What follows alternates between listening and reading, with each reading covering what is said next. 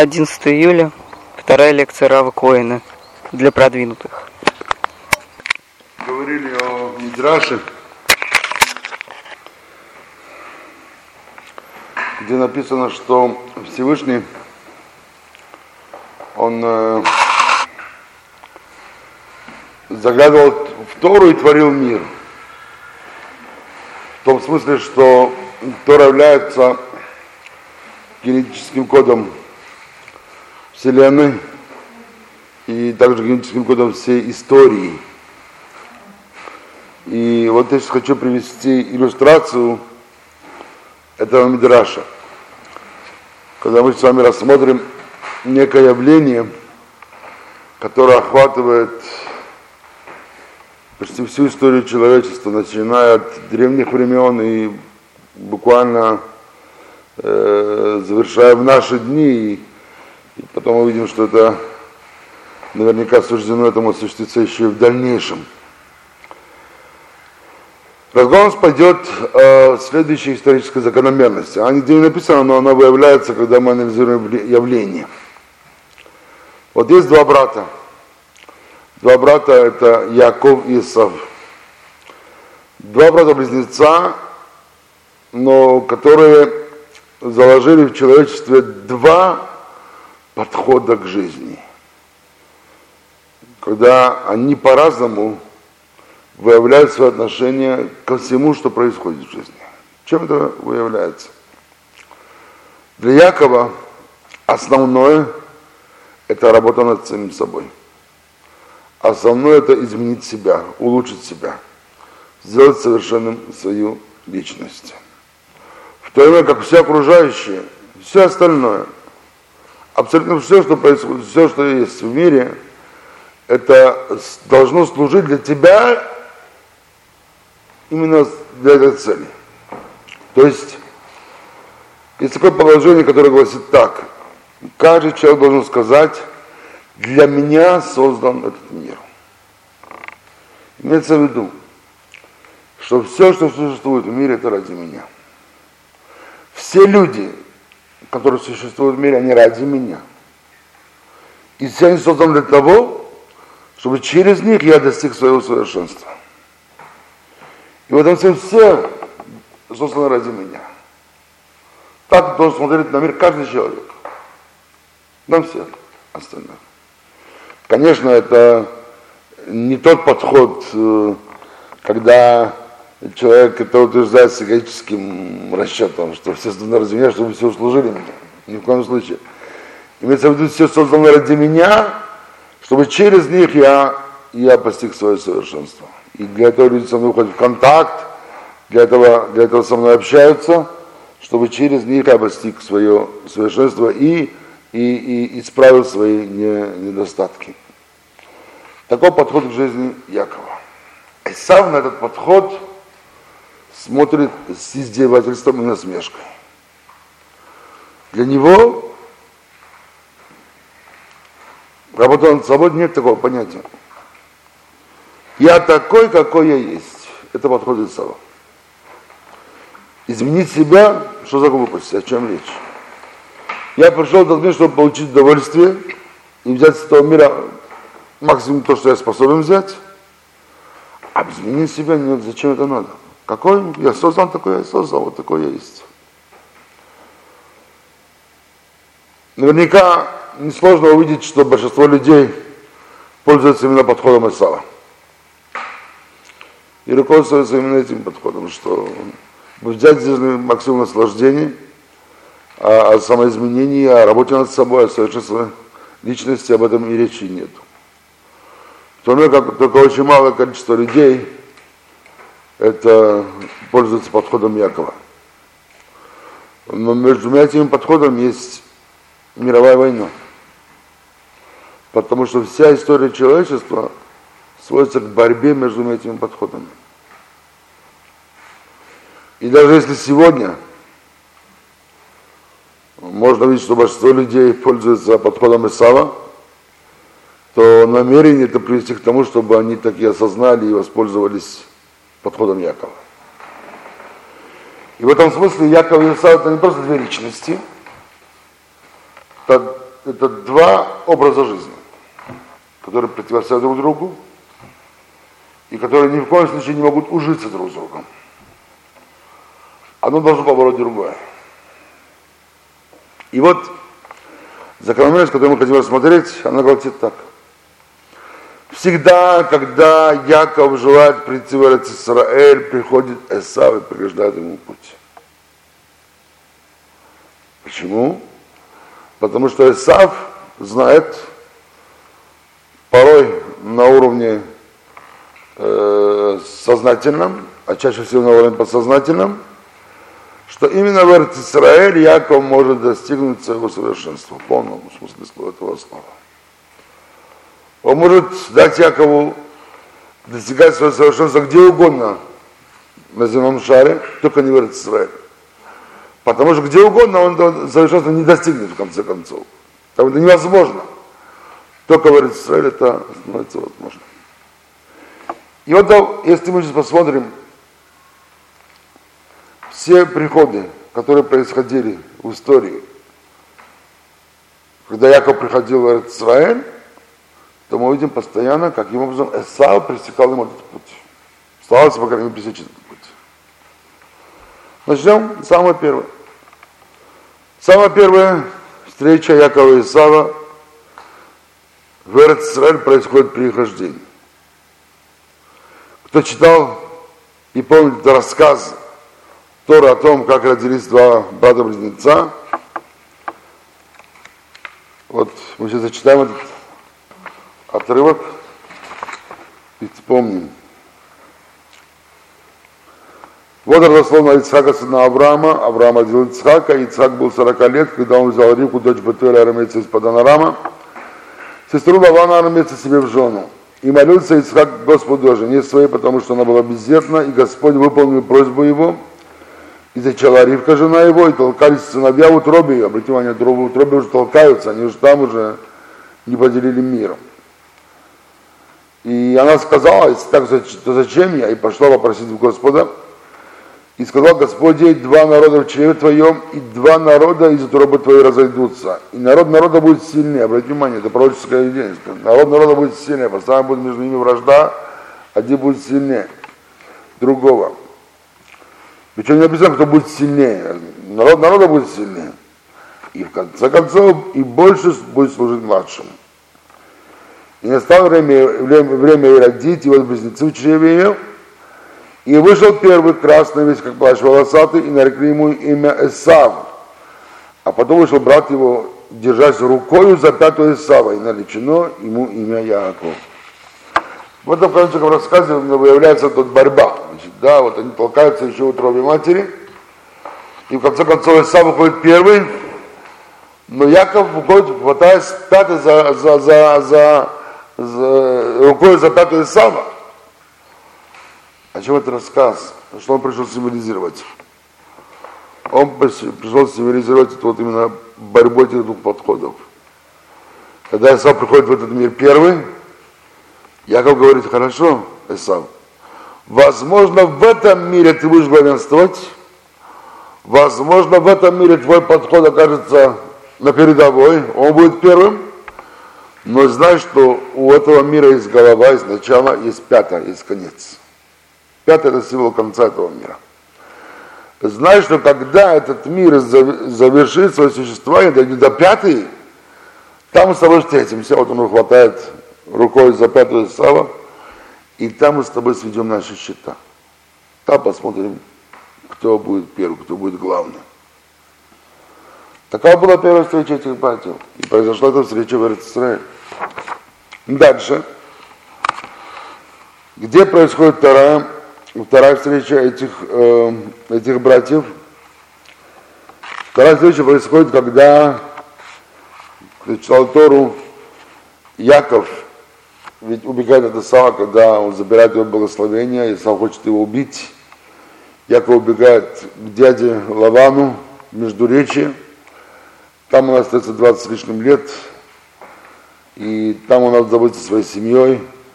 Там у него появляется 12 детей, его колено, точнее 13, у него была дочь Дина.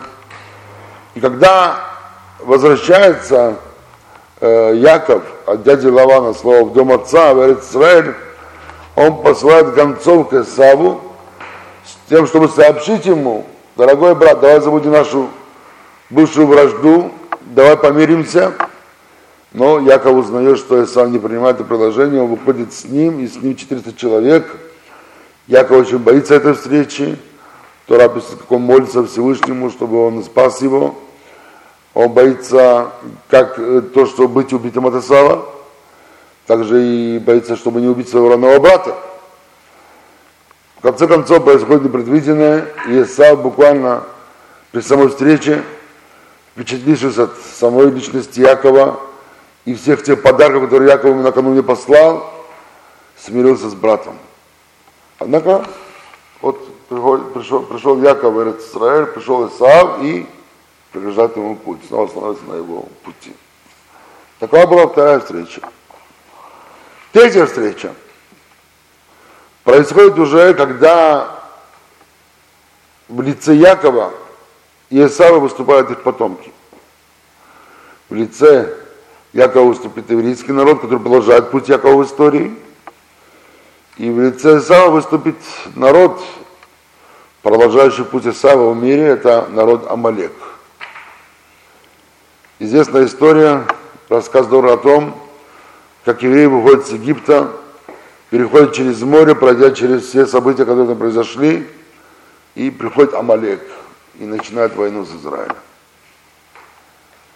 Снова Яков в лице еврейского народа направляется в Израиль, однако приходит Эсав и не дает ему в, в, э, спокойно войти в Израиль. Начинает войну с ним. Яков одолевает Амалека, и таки входит в Израиль, однако закономерность не выполняется. Яков направляется в Израиль, Эсав должен быть тут, как тут, пресечь его путь. Четвертая встреча между... А, извините, я забыл еще одну встречу, простите меня. Нет. Что? Да, похороны Якова, конечно. Я забыл похороны Якова. Третья встреча, она произошла, когда Яков скончался. Яков, как известно, скончался в Египте, но он за, за, э, взял клятву со своего сына Иосифа, который был правителем Египта, чтобы ни в коем случае не похоронить его в, в Египте, а чтобы похоронили его в пещере Махпела в Хевроне. И так и Тора рассказывает, как и братья взяли тело Якова и после того, как весь Египет оплакивал Якова, потому что и, и, э, считали его святого, то они принесли э, останки Якова, чтобы похоронить в пещере Махпела. И Мидраш здесь рассказывает э, следующую, следующую вещь. Рассказывает Мидраш, что когда, когда э, подошли, э, вся эта свита, хоронившая Якова, подошли к пещере Махпела, вдруг появился со своей свитой, все его дети, внуки, они были э, большими воинами, большими полководцами. И вдруг начали заявлять свои права на пещеру Махпела, сказав, что пещера Махпела, она была отдана четырем парам, Адаму и Хаве, Аврааму и Саре, Ицхаку и Ривке и Исаву и Якову. Но Яков уже воспользовался своим правом, похоронил там свою жену Лею, так что оставшееся место, еще одно место, это принадлежит Исаву. На что братья заявили, что этого не может быть, поскольку э, им известно от отца, что когда Исав продал свое первородство, также он продал и право захоронения в пещере Махпера. Исав потребовал, чтобы принесли ему вексель. И один из братьев Нафтали уже собрался идти в Египет специально, чтобы принести вексель, как бы как подтверждение этой сделки. Но в это время произошло следующий, один из внуков Исава, звали его Хушим, он был сыном одного из сыновей э, Якова по имени Дан, один из сыновей Якова звали его Дан, Дан бен Хушим, так его зовут, Хушим бен Дан, Хушим сын Дана, был глухонемой. Он видел, что идет какой-то спор, там крики идут, споры идут, а тут э, прах Якова покоится, и как-то это все не, не в уважение к покойнику, чтобы не дали ему спокойно захоронить. Он начал выяснять, что происходит, и ему объяснили, что вот брат дедушки не дает возможность покормить дедушку. И тогда Хуша, много не раздумывая, достает меч из ножа, подходит к Исаву и отрубает ему голову. И по преданию голова Исава также захоронена в пещере Махпела. Э, там тут же разразилась стычка, в которой дети Исава одержали, дети Якова одержали вверх и даже взяли некоторых из э, Сава в плен в Египет. Одного из них звали Цафо. Вот есть, эта история из продолжения, которую мы вспомним чуть попозже. В любом случае, это вот третий раз произошла эта встреча на поступах к Израиль. Четвертый раз это уже встреча, когда выходит из Египта, и Амалек, Амалек преграждает, преграждает путь. Пятая встреча происходит примерно через, э, через 900 лет после четвертой встречи. Обратите внимание, какие расстояния между этими встречами. Да? То есть мы говорим о закономерности, которая распространяется на огромный период. Что? Почему?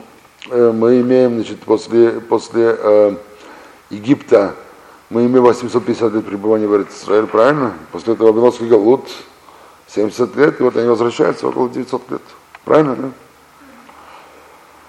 Значит, э, э, пятая встреча происходит после возвращения из Вавилонского Галута. Когда вот после истории Пурим еврейский народ начинается процесс возвращения. Как мы уже сказали в свое время на уроке истории о том, что строительство второго храма началось еще до истории Пурим, и потом оно было приостановлено, и только через 18 лет это было, строительство продолжилось. За эти 18 лет произошла история Пурим, и в чем была история Пурим, что пришел Аман и хочет уничтожить еврейский народ. Кто был Аман? Как-то мы уже упоминали об этом, что Аман был потомком царя Агага, царя Амалека. Амалек это Исав, это потомок Исава. То есть, стало быть, снова еврейский народ начинает свое возвращение в Израиль, уже из Вавилонского изгнания, из персидского изгнания. Тут же пришел Исав, в и желает уничтожить весь еврейский народ. То есть снова а, а, осуществляется это вот, это вот а, эта закономерность. Такова пятая встреча Исава Якова. Шестая встреча вызовет наверняка самый большой интерес у нас. Потому что она произошла уже в 20, 20 столетии. Поскольку только в 20 столетии Яков вновь возвращается в Израиль.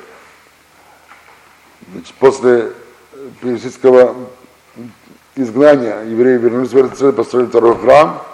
Потом были греки, римляне, и римляне снова изгоняют евреев – и евреи только через 2000 лет вновь возвращаются в Израиль. И вот приходит снова э, Эсав. Где Эсав? Эсав, его появление, оно было неожиданное, и оно явилось нам в лице Германии. Сказано в Талмуде – цитата из Талмуда. И сказал Раби Ицхак, что означают слова из псалмов Давида? Не дай, Господи, сбыться желания нечестивого, не дай осуществиться злым замыслом его, дабы не заносились они. Соло. Сказал Яков Всевышнему, благословен он, Владыка мира, не дай злодею Исаву утолить жажду сердца его – не дай осуществиться злым замыслом его. Что имел в виду Яков, когда он просил Всевышнего, чтобы он не дал Эсаву утолить жажду его сердца и осуществиться его замыслом, что он имел в виду, говорит Талмуд. Это о Германии и дома, ибо если они выйдут, то разрушат весь мир. И сказала Абихама Барханина, 300 коронованных особ есть в Германии и дома. Интересно, что Талмуд называет Германию Германией, и при том еще соотносит его к Эдому. Что Германия это не просто Германия Эдома. Тора говорит, что это, это прозвище Исава. И тут есть два вопроса. Во-первых, как нам быть уверенным, что Талмуд, когда этот, эта фраза записана в пятом веке новой эры, то время только еще не было германского государства, то время только были варварские племена, древние германские племена, то как быть уверенным, что Талмуд имел в виду именно Германию, известную нам, а во-вторых, надо будет выяснить, какое-то отношение имеет к Исаву. Как вдруг Талмуд соотносится к Германии Уседом, Эдом это Исав. Поскольку Исав был весь красный, он был рыжий, рыжего цвета, с рыжими волосами, то Адом на иврите это красный. И потом Исава позвали а, Эдом, что он был рыжеволосый. Какая связь, какая связь э, с, с, с Германией? Есть примечание одного из комментаторов Раби Якова Эмден, который говорит, что Германия это, это явно, явно Германия современная. И базируется при этом на следующем правиле, э, которое является особенностью арамейского языка. Как известно, Талмуд записан на арамейском языке. Это язык очень родственный еврейскому языку, это язык, на котором говорили наши правцы. Авраам был из Арама, и, и э, жена Ицхака, Ривки была из, Ривка была из Арама, Рахель, Илья были из Арама. Э, Лаван Арамейский, это отец э, Рахель и Илья. То есть Арам это очень родственный древнерийскому языку. И Талмуд он был записан, почему? Потому что в Вавилонии, где именно записался, был записан Вавилонский Талмуд, там говорили на арамейском языке. Был разговорный язык евреев того времени. И у этого языка есть особенность. Когда есть окончание личных имен, наименований мест или городов или государств, которое в индоевропейских языках кончается на «ния», скажем, Испания, то на арамейском языке это окончание звучит как «ния». И на арамейском языке Испания звучит как «испамия», Стало быть, Германия записана в Талмуде, это нечто иное, как Германия. Однако остается выяснить еще, какое же это имеет отношение все-таки к Исаву, какая связь. Вот тут мы вспомним историю про пленение Цафо, про стычку, которая произошла между детьми Якова и детьми Исава у пещеры Махпела, где детей Исава, они пленили некоторых э, детей внуков Исава, и взяли с собой в плен в Египет. Один из них был Цафо, который я упоминал. Они держали его несколько лет в заточении, в плену. Но, видимо, Цафо был человек мужественный, ловкий, он был искусный воин. Ему через какое-то время удалось сбежать из плена. И, по-видимому, он перебежал в Карфаген, из Карфагена переплыл в Рим, в Южную Италию. И, согласно преданиям, он был первым правителем тех, тех земель. Хотя в те времена еще не было Рима, государство Рима становится намного позже, через несколько столетий только. Но Цафо уже тогда э, стал правителем этих, этих земель. И есть предание, которое говорит, что целый ряд римских императоров были потомками Цафо, то есть потомками Сава. В частности, об этом конкретно говорится об Юлии, Цез, об Юлии Цезаре, что он был прямым потомком Эсава. Хотя приход Эсава в Рим идет только через Сафо, но еще и по линии христианства. Что имеется в виду? Э, само появление христианства. Каббалисты учат, что э, Иисус э, это была реинкарнация души Исава. Реинкарнация души Исава, да. Более того, если записать имя Эсав, имя Иисуса в еврейском произношении Ишуа, это одни и те же буквы. Одни и те же четыре буквы. И это неспроста. Есть предание у каббалистов, что это одна и та же душа, просто своей последующей инкарнации. И э, приводится Барбанель, что всем известно, что Э, в начале учение Иисуса распространилось среди евреев. И потом оно уже пришло к другим народам. Причем оно распространилось через апостолов, через 12 учеников. Но мало кто знает, что эти ученики э, в большинстве своем были выходцы народа Дом. Помните, мы упоминали этот народ, когда э, рассказывали о истории, что э, один еврейский царь, потомок Хашмонаим, Маковеев, э, по имени Йоханан Гиркан, он, захватив государство Эдом, заставил их принять иудаизм насильственно. Это были как раз те самые думитяне, потомки Исава, и которые держали, еще так сказать, исторически держали зло на евреев, тем более после такого насильственного объевреивания, извините за выражение такое, значит, стали еще больше держать э, зло на евреев. То, что в частности появилось в отношении э, Ирода, который был потомок Думеев по отношению к евреям.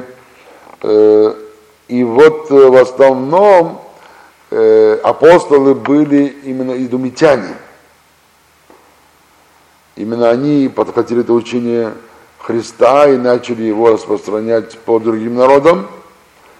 И хотя в начале Рим сурово преследовал христианство, равно как и иудаизм, но впоследствии, как известно, в V веке э, Рим становится, э, император Константин принимает христианство и объявляет Рим государственной религией Рима. Начиная с V века христианство становится главной религией Римской э, империи. До того они были язычниками, поклонялись всевозможным божествам, идолам, но начиная с этого времени христианство уже, э, вера римлян, она уже базируется на христианстве. Получается, что Эсав пришел в Рим двумя путями.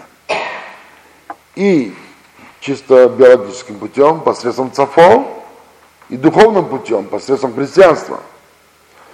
И поэтому в наших источниках когда упоминается Римская империя, то очень часто рядом с Римом упоминается понятие Рим Эдома. То есть Рим это Эдом, это последователь Эдома, это последователь Исава, продолжение Исава. Та же функция, которая выполнялась в истории сперва самим Исава, потом его потомками Эдом и Амалек, впоследствии она же, эта же функция осуществляется и уже самим Римом. На этом эта цепочка не завершается, она перерастает в еще более интересную стадию. Как известно, Рим состоял из двух частей, Восточный и Западный Рим. И Западный Рим был э, разрушен варварами в шестом столетии, когда варвары, то есть древнегерманские племена, они захватили Рим, уничтожили его, разрушили его, и смешались с римлянами, жителями Рима. И с тех пор э, э, Древний Рим перестал существовать и в плане государственном, и в плане как народ. Это уже были смешанные племена с германцами. И так что получается, что Эсава перешел в Германию. Это можно понять, когда Талмуд говорит, Гермамедом что Германия имеет прямую связь с Исавом, имеет прямую связь с Содомом. Правда, есть еще и другая ветка, которая для нас будет, может быть наиболее интересна, это через Восточный Рим. Как известно, э, после разрушения Западного Рима остался еще Восточный Рим. В качестве Византии состоится Константинополя, и который просуществовал до 9-10 столетия – и Византия, э, она некоторое время существовала, как бы ее завершение пришлось на время, когда создалось русское государство, Древняя Русь. Исторически известно, что первые русские цари, они поддерживали родственные связи именно с византийским э, э, царским домом, и первые русские цари брали в себе в жены именно принцесс из, из э, из византийского, византийского царского дома. Есть даже известные исторические лица и цари, именно, как именно женились на, на э, женщинах из э, э, византийских престолонаследников. В частности, последний император Византии, Константин IX Мономах, он э, выдал свою племянницу Софию за одного из, вот, за русского царя, который был в то время, Василий III Владимирович, если я не ошибаюсь. И после этого э, среди русских царей э, стала бытовать такая поговорка, которая как бы вошла и стала основой ру, империи, русской империи. И это поговорка, она изучается в книгах истории, наверняка многие из вас помнят, что Москва это третий Рим, и четвертому не бывать. Да? Вот откуда происходит вот, вот это, это выражение. То есть получается интересная вещь. Получается, что Россия видела себя как продолжение Римской империи. И стало быть, что ей суждено сыграть в истории человечества ту же роль, которую играла Римская империя. То есть Россия это продолжение Сава, равно как и Германия. Ну, Германия как бы уже свое решающее слово уже сказала, так сказать, свою, свою пагубную роль, э, отражившуюся на нашей истории, она, она, уже, она уже сыграла эту роль. Это указывается, это указывается в Талмуде. Возможно, Россия еще не сказала своего последнего слова. И, может быть, ей еще предстоит сыграть эту роль. Это мы уже наверняка увидим в будущем. В любом случае, вот приходит еврей Яков в 20 веке, начинает приходить в Израиль, начинается возвращение в Израиль, глобальное, грандиозное возвращение евреев, чудо истории, и тут же приходит Исав уже в лице Германии, Германии и преграждает евреям путь. Э, интересно, что накануне еще Первой мировой войны, где-то до второй половины 19 столетия, Германия была государством, которое состояло из многих-многих княжеств. Вот я цитирую выдержку из еврейской энциклопедии – Политический раскол Германии имел далеко идущие экономические последствия. 300 княжеств и свободных городов ревностно охраняли свою экономическую независимость и тяжелыми пошлинами подавляли свободу торговли. То есть Германия состояла из 300 княжеств. Как Талмуд и говорил, что 300 коронных особ есть в Германии дома. И только Бисмарку удалось во второй половине 19 столетия объединить эти княжества, установить единую власть когда это произошло, то уже Германия уже стала сильной и ведущей политической силой во всей Европе. Э, параллель на этом не кончается. Дело в том, что э, когда мы читаем Мегилат Эстер, то Мегила рассказывает в финале своем, о том, как был повешен Аман, и были повешены его 10 сыновей. И при этом 10 сыновей э, при чтении Мигилы отмечаются особо. Эти вот их имена чтец должен зачитать одним вздохом. Это специально такое указание чтецу. Как бы что, как бы одним вздохом их уничтожит. Вот символическое такое понятие. И известно, что они были повешены на одном дереве. И когда записываются их э, имена в Мегиле, то несколько букв в их именах записаны особым образом. Есть в их именах четыре видоизмененные буквы. Одна это буква Тав, вторая буква Шин, третья буква Зайн и четвертая буква Вав.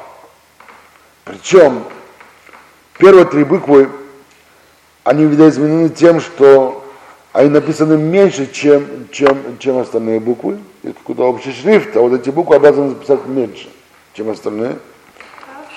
Тавшин Зайн, да. А буква Вав, она видоизменена в другую сторону, она больше, чем остальные буквы. Причем, когда причисляются имена сыновей Амана, то Вав – это первая буква самого младшего сына по имени Вайзата. Вот первая буква Вав, да, Вайзата. То есть это Вав. Это Вав записано, как не Вав обычно, а Вав такой длинное написано. То есть взять свиток, посмотреть, то имена, имена детей Амана, это прям бросается в глаза. Эти маленькие три буквы Тавшинзайн и вот такая большая буква Вав. Про Тавшинзайн у нас не было никакого предания. То есть еврейские мудрецы, вот э, свиток Эстер записан уже ну, 2000 с половиной лет тому назад, и у нас не было никакого предания, с чем это связано, почему такие буквы видоизмененные. Про Вав же было интересное предание. Гласило оно так, что хотя все эти 10 сыновей Амана были повешены на одном дереве, но почему-то был указ специальный повесить Вайзату самого младшего сына выше остальных братьев. Как бы остальные наверняка, наверное, были повешены как бы по их э, возрасту, по возрасту, а вот тут самый младший брат был повешен выше всех. Почему? Никто не знал.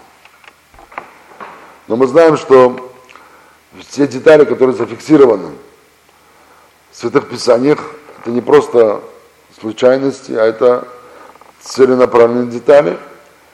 И Свиток Эстер был написан пророческим духом, и наверняка здесь были закодированы, зафиксированы некие пророчества. Отчасти в открытой форме, отчасти в закрытой форме. И возможно, что у этого явления есть следующее объяснение.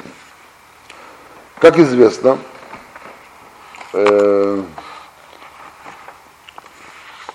после завершения Второй мировой войны произошел Нюрнбергский процесс, где Международный суд он наказал оставшихся в живых ведущих деятелей вермахта, когда к суду предстал 21 обвиняемый, Рудольф Лей покончил жизнь самоубийством еще до суда. Девять обвиняемых, они были приговорены к различным срокам тюремного заключения, а 11, 11 были вынесены, был вынесен смертный приговор через повешение. Причем интересно, что суд долго разбирал, какой же дать им смертный приговор, расстрел или повешение. И сами заключенные, они, они просили расстрел. Это им казалось как более доблестной смертью. Все-таки повешение это как бы некоторое унижение. Но в конце концов суд вынос именно повешение. Но повешены были не все 11, повешены были только 10. Герингу кто-то тайным образом, тайком пронес в его камеру цианистый калий, и он сумел покончить жизнь самоубийством в ночь перед казнью. Сама казнь произошла 16 октября 1946 года. Эта дата, этот год, по-еврейски это 5707 год, и 5707 записывается еврейскими буквами как год Тав Шин Зай. Только тогда раскрылась тайна этих маленьких букв, которая была зафиксирована у десятерых сыновей Амана. Что он будет у десяти сыновей Амана, год казни Тавшин Зайн, а что с Вайзатой? Что произошло с Вайзатой? Это узнаем, прочитав э, выдержку, цитату из американской газеты, которая вышла 16 октября 1946 года. То есть, поскольку в Америке день наступает на несколько часов позже, чем в Европе, то когда в Европе уже произошла казнь, то в тот же день в Америке уже выходит газета, где описывается эта казнь. Вот цитата из этой газеты. Место Геринга во главе взошедших на эшафот занял Иоахим фон Риббентроп, бывший министр иностранных дел Германии. Десять нацистских лидеров были повешены один за другим в пустом зале, в пустом гимнастическом зале Нюрнбергской тюрьмы. Все десять нацистов встретили, постарались встретить смерть мужественно. Божество выражало, выражало раскаяние, некоторые просили покаяния Всевышнего. Единственным, кто остался в вере нацистской идеологии до конца, был Юлиус Штрайхер, гонитель евреев. Кто был Юлиус Штрайхер? Он был самый низкий по чину среди всех повешенных. Если остальные были военные политические лидеры Германии, то он был всего лишь редактором пресловутой газеты «Штрюмер», которая распространяла антисемитизм и где всячески чинилось еврейство. Но он сыграл очень большую роль именно в разжигании антисемитских страстей среди э, немцев, и потому и суд дал ему такое же тяжелое наказание, как и остальным военно-политическим деятелям, которые были там. И вот его-то смерть который повес, последний был повешен, и был ниже всех, был меньше всех. Единственный, кто остался верен нацистской идеологии до конца, был Юлий Штрайхер, гонитель евреев. Он вел себя наглее всех и, поднимаясь по ступеням на эшафот, кричал во весь голос «Харь Гитлер!». Оказавшись лицом к лицу с петлей, он в первый взгляд в офицеров союзных армий и в корреспондентов, представлявших мировую прессу, они сидели в ряд за маленькими столами вдоль стены. С ненавистью, горевшей в глазах, оглядел Штрайхера свидетели происходящего и завопил. Пурим 1946 года. В этот момент с грохотом открылся люк под его ногами, веревка сила натянулась, и тело закачалось на весу. Штрайхер понял, что это Пурим. Штрайхер увидел в этом наказании 10 казненных, именно параллель с той историей, с той Пурим. И он был казнен последним, он был ниже всех по званию, меньше всех остальных, то есть, видимо, это тот самый Вайзата, который был младше всех и который был повешен выше всех. Вот здесь вот можно найти такую параллель.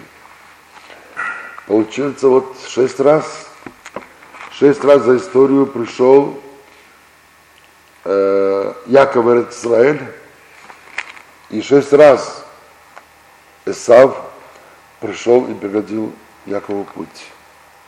Мы начали от рождения братьев, потом встреча после, после возвращения Якова от его дяди Лавана, похороны Якова, исход из Египта и война с Амалеком, история Амана и возвращение уже в 20 столетии.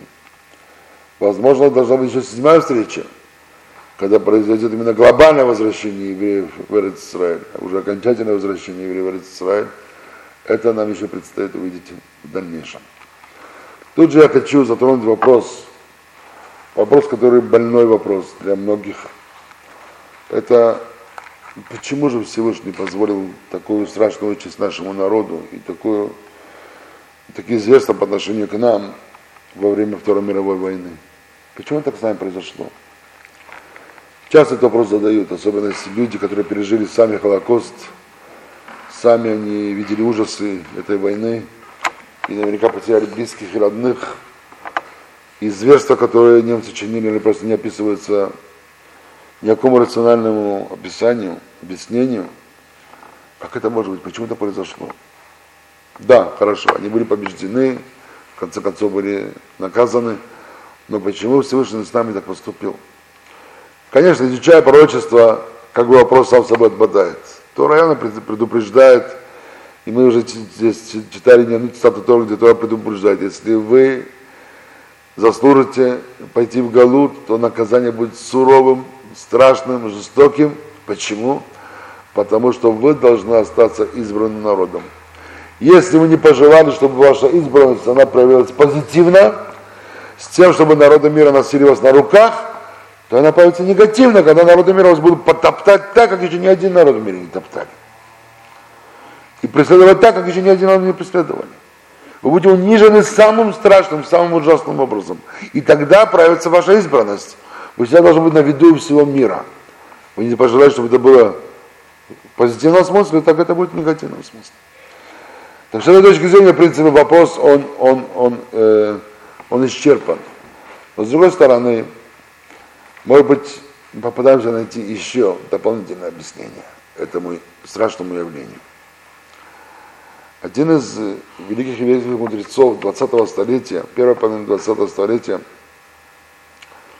ученик Хафицхайма, глава Ишивы Барановичи, Рабир Хама Вассерман, выпустил книгу, которую назвал «Перед приходом Машеха». Эта книга вышла в 1936 году. И тут же она облетела весь еврейский мир.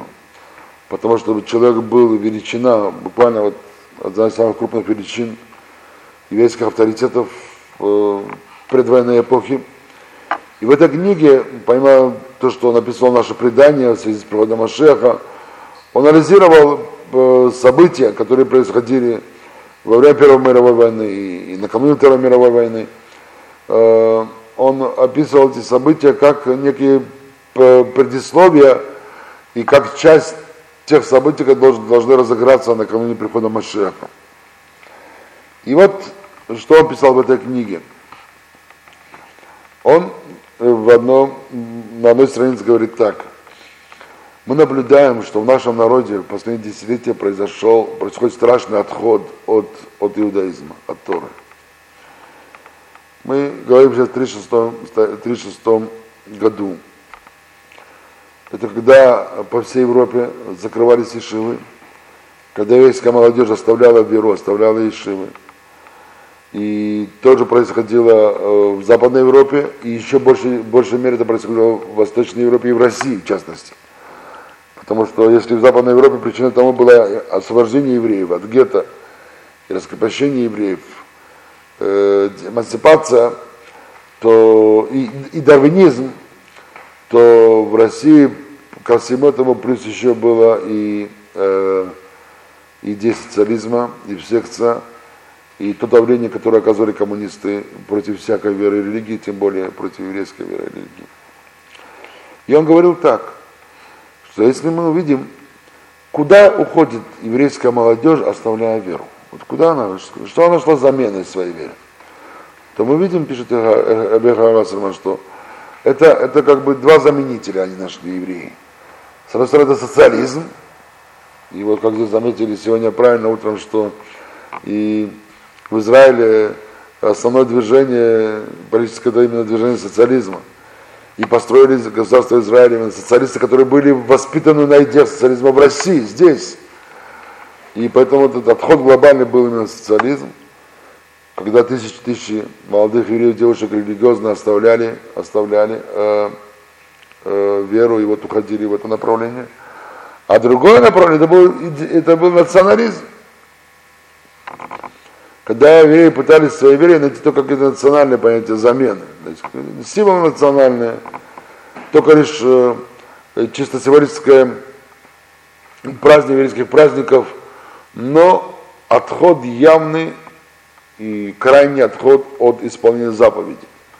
Как мы сказали, вот, пожалуйста, вот пример такой яркий, да, Маковей, что такое Маковей сегодня в Израиле, это пиво и баскетбольная команда. Ну, что-то имеет общее с Маковеями, которые происходит это название, это абсолютно непонятно. Но вот так чувствуется национальная гордость. Вот это есть. И это, это, это, там есть целый ряд явлений, целый, целый ряд проявлений вот этого явления. Э, и вот, э, э, говорит Раби Хавасаман, я боюсь, как бы Всевышний не объединил эти вот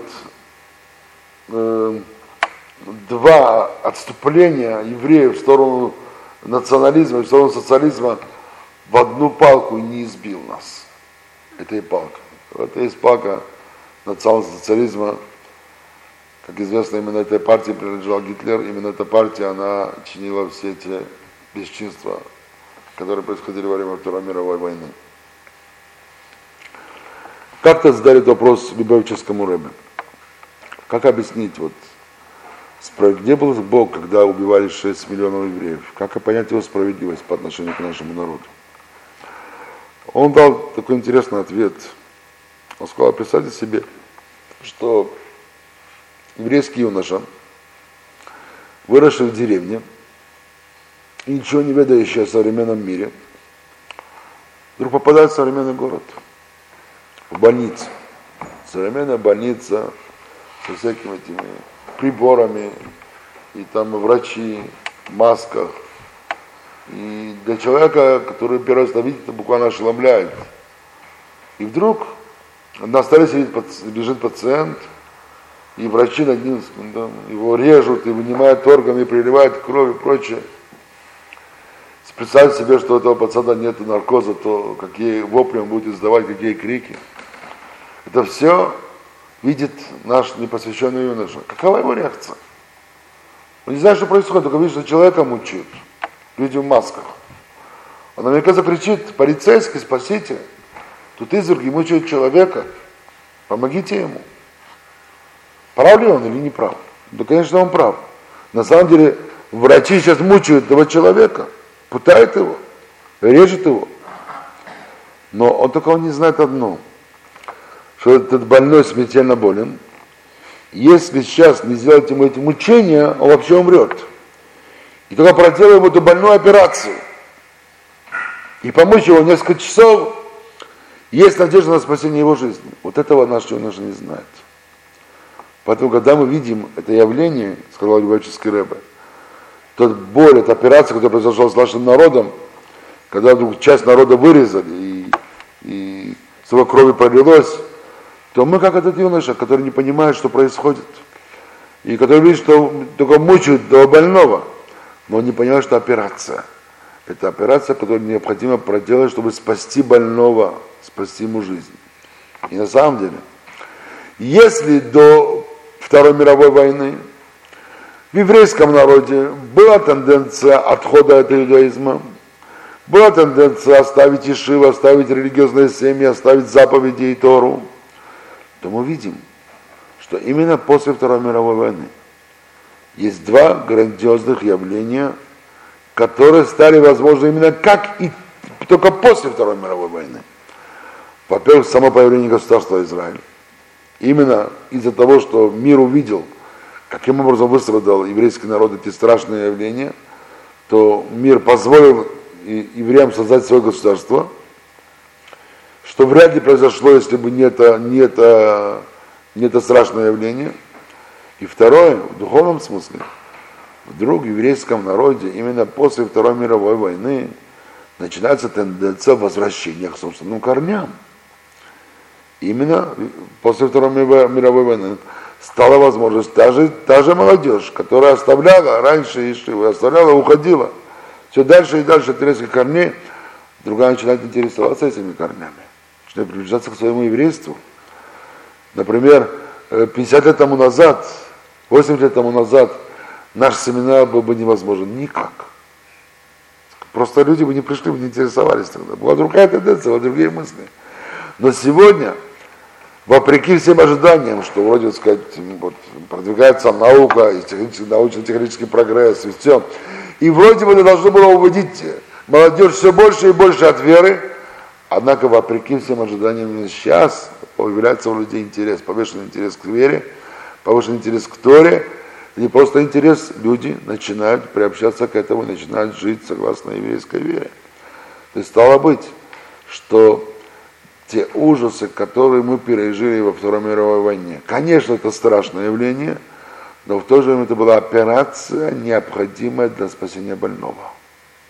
Вот так, видимо, нужно правильно рассмотреть то, что произошло сказать, во Второй мировой войне. Люди, которые жили тогда Вряд ли это видели тогда в то время еще. Они только видели это ужас этой войны, видели это боль, это страдания. Но если вот сейчас нам предоставляется возможность как бы взглянуть на все эти события с некоторой отдаленности, как бы с высоты птичьего полета, и возможность посмотреть не только это событие локально, но и его последствия на более длительный исторический период, то явно видно, что произошло изменение в самом еврейском народе. И, и, и, и э, э, катализатором к этому изменению было именно вот э, эти трудности Второй мировой войны. Я видел еще одно очень интересное объяснение, и э, хочу вам его привести. Это объяснение я в книге Раби Азраэля Таубера. Э, э, книга, где именно рассказывается о катастрофе, об ужасах и о уроках катастрофы. И, кажется, она есть и в русском переводе тоже.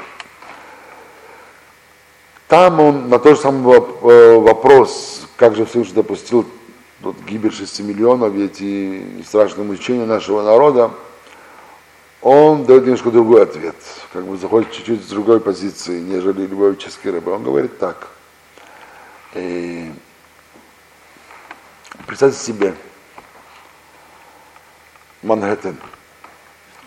Манхэттен. Манхэттен это дорогая часть, да, Манхэттен, да, да, это, это самая дорогая часть Нью-Йорка где каждый квадратный метр стоит там огромные деньги, где находятся самые большие небоскребы в мире. И это, это финансовый центр э, всего, всего земного шара, можно сказать так.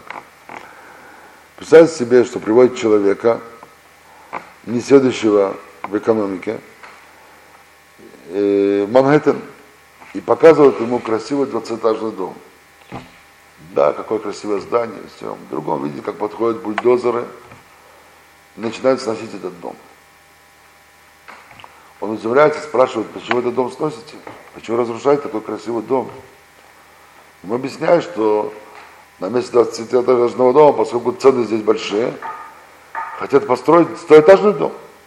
Это даст огромные выигрыши. Он спрашивает, ну так зачем разрушать 20-этажный?